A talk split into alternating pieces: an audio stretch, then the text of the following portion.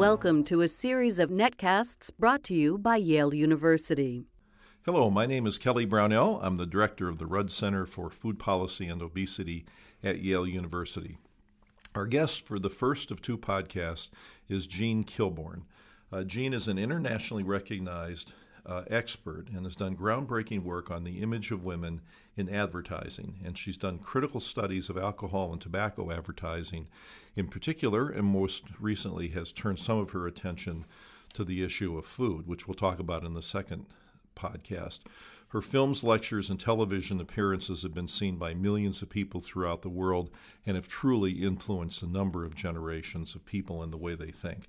She is the author of the award winning book, Can't Buy My Love How Advertising Changes the Way We Think and Feel, and another book called So Sexy, So Soon The New Sexualized Childhood and What Parents Can Do to Protect Their Kids. Her prize winning films have been based on her lectures, including one called Killing Us Softly, which is now in its fourth version, uh, done originally in the late 1970s. She also has films called Spin the Bottle and Slim Hopes. Uh, she's been called upon by government officials, frequently is on television, and is, as I said, internationally known for the powerful and persuasive way she talks about these issues. Jean, I'm delighted to have you here. I'm delighted to be here, Kelly. Thank you. So, your work started with the way the media sells tobacco and alcohol. And um, the first version of Killing Us Softly was done in 1979, as I remember you saying. And back at that time, there really weren't other people working on this and thinking about it. So you came along first. What got you interested? I actually started by collecting um, the images of women in advertising. So in the late 60s, I started looking at ads. And my interest in that came from many things my involvement in the women's movement, uh, my interest in stereotypes, but also some experiences that I'd had as a model. I went to Wellesley College, and when I graduated from Wellesley, I had to go to secretarial school to get a job. And uh, the, the options were very limited. So I could be a secretary, I could be a waitress, or you know, I could be a model and make $1,000 a day. So it was very seductive, but it was also kind of soul destroying.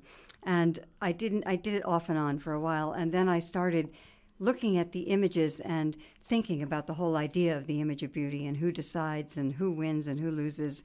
And I clipped out ads and I put them on my refrigerator with magnets, and then I started to see patterns in the images and put together a slide presentation on the image of women. And then a few years later, I started looking at tobacco and alcohol ads, and there were several reasons for that. I'd been addicted to tobacco and found it very hard to quit, and uh, been a lot of alcoholism in my family. I also was spending a lot of time on college campuses, and I saw that the alcohol industry was really targeting kids, and I began to look at their ads and the way that they targeted people. And so, what sort of themes did you find as you began looking at these images? Well, when I started looking, I began really with alcohol ads, and I just collected them, looked at them, tried to see what was going on. And about six months into looking at them, I realized with absolute horror that the alcohol industry understood alcoholism better than any other group in the country. They really got it. They understood the loneliness that's at the heart of, of all addictions, I think. They knew which psychological cues would trigger a wish to drink, and they were using this knowledge uh, in a very sophisticated way. And as you said, nobody was looking at this in those days, and it wasn't considered an important issue. But then I started seeing how they were also targeting kids. I began to look at tobacco ads because the tobacco industry and the alcohol industry both really depend on addiction and they depend on getting children because most addictions start early.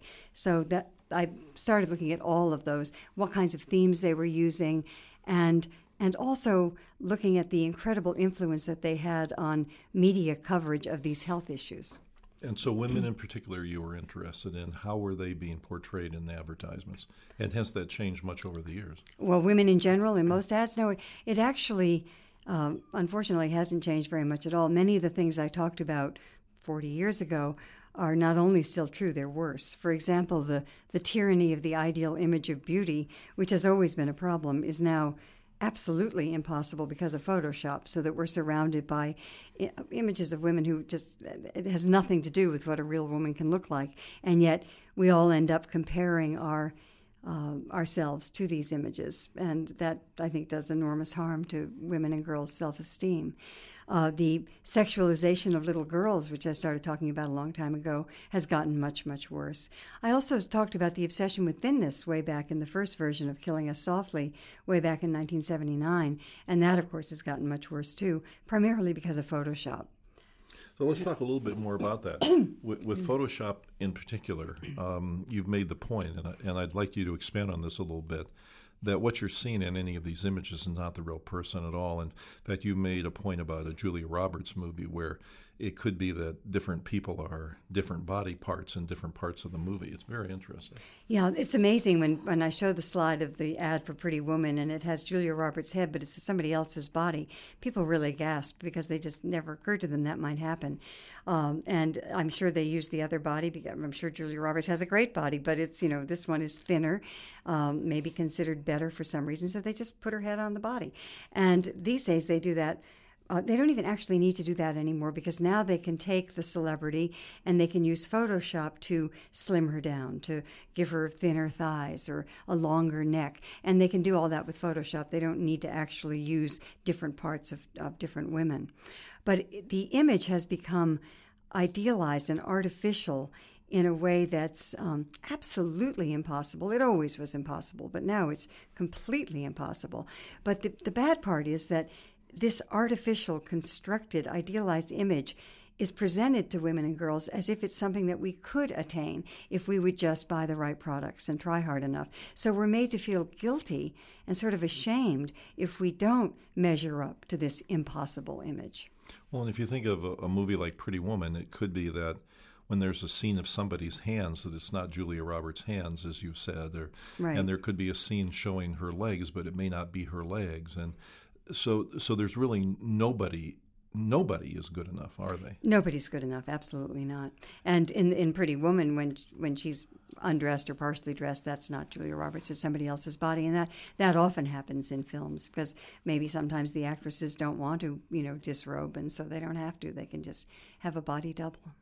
And you've talked about the sexualization of ads um, and how women are portrayed in the ads. Would you mind talking about that? Well, there's tremendous, uh, there's always been a lot of uh, sexualization and use of female sexuality to sell all kinds of products um, chainsaws, filing cabinets, you name it. Um, women's bodies draped over these products, or the promise to the man that uh, if he drinks this beer or, you know, whatever, smokes this brand of cigarette, he's going to get sex, he's going to get the woman.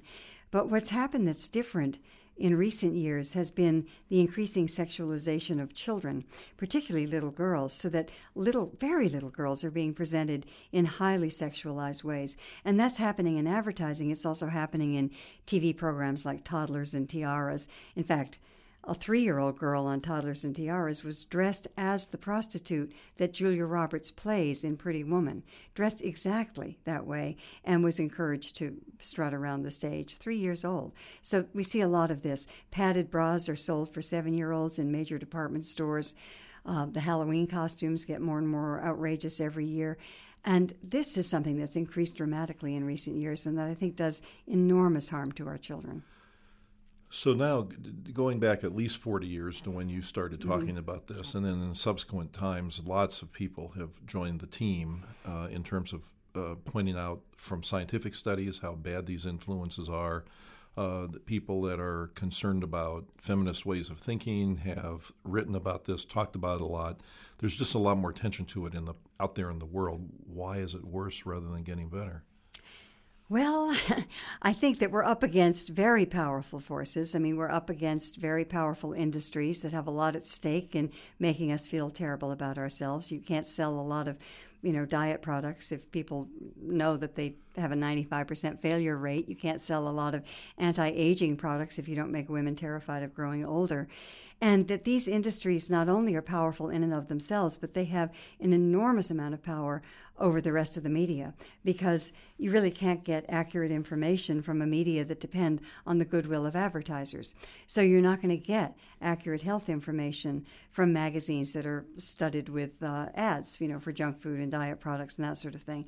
You're not going to get accurate information about alcohol being the most destructive drug in the nation, you know, if, if the newspaper has alcohol ads in it. So it, it makes it very difficult to get uh, information out even to get basic information out, and it certainly makes it incredibly difficult to get people to look at this from a public health point of view or a public policy point of view, because these industries are so well funded. Not many people would think about that inherent conflict of interest in the media, and you're making the point, from what I understand, that you really can't count on the the media itself to do literacy about the media because of these inherent conflicts. So, for example, hmm. You couldn't really count on a women's magazine to talk about how women are portrayed in such magazines because they're getting the money from the ad campaigns in the magazine to do that and from the food companies and tobacco and alcohol and the like. Right. And they really depend on this. They absolutely depend on it. So you're right, you're not going to get that kind of coverage. And, uh, and they also, these industries have enormous, enormous power in government because these days, uh, unfortunately, in America, I don't think it's true in any other country, our politicians have to raise huge amounts of money in order to run for office. And what that money is for is advertising. I mean, that's what it's for. And so, where are they going to get it? They get it from huge corporations. And then they end up beholden to these corporations. We shouldn't be surprised. And it makes it very difficult then for politicians on either side of the aisle to make decisions that are based um, on public health rather than corporate profit. And so they don't. One of the themes that you brought up in the way tobacco and alcohol, and then we'll talk about food shortly, mm-hmm. um, are advertised is they they capture this um, theme of loneliness or, or non connectedness that people might be experiencing. Can you explain how they go about doing that?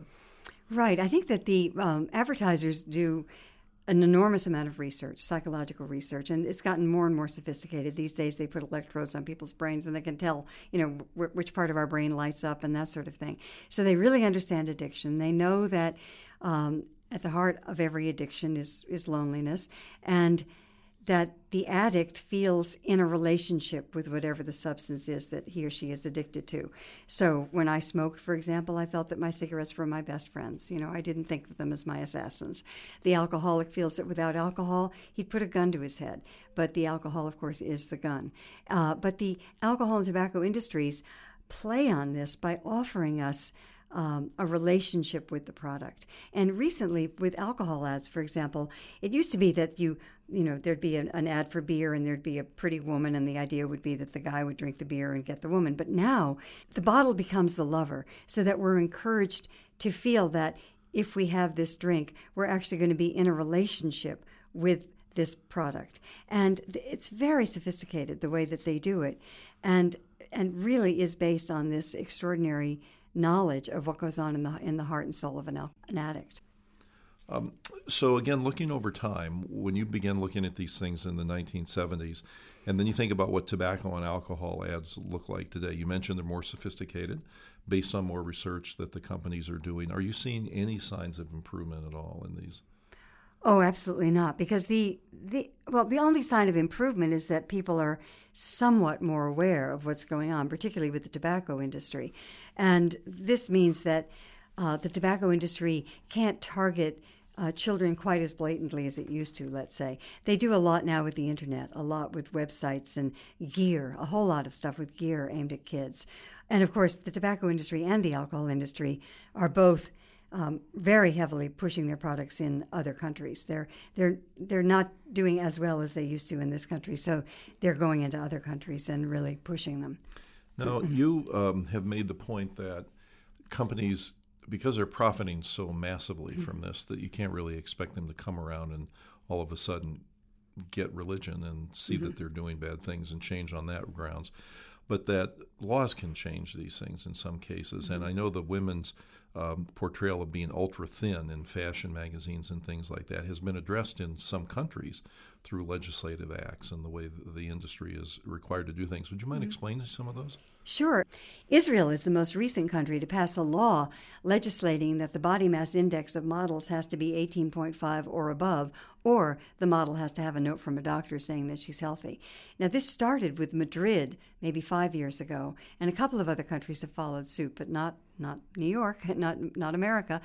Uh, so it is, that's helpful. If, and that was the first step that could be considered a public health step in addressing this issue. So I thought it was really significant. Uh, in the UK, there's been a bill to label photoshopped models so that when the model is photoshopped, and they all are, there'd have to be a label saying this this model, you know, this image has been photoshopped, and neither one of none of these things are you know sufficient in and of themselves, but they're all part of a public health approach to looking at this problem and trying to come up with some public policy that will at least will create a healthier environment. Well, at least they're very positive signs that people are caring because usually it's not the politicians who get onto these things first. It's the experts who care about them deeply.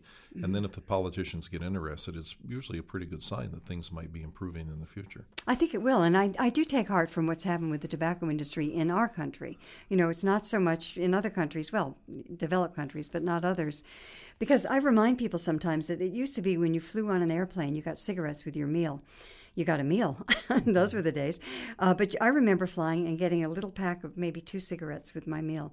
And if someone had said to me then, 25 years from now, there'll be no smoking at all on airplanes, no smoking in pubs in Dublin or sidewalk cafes in Paris, I wouldn't have believed it. But that has happened, and it's happened because of grassroots activism, citizen activism. So that gives me hope that maybe we can bring about change in some of these other ways as well. Good. Well, we'll end on that hopeful note. So thank you very much for joining us.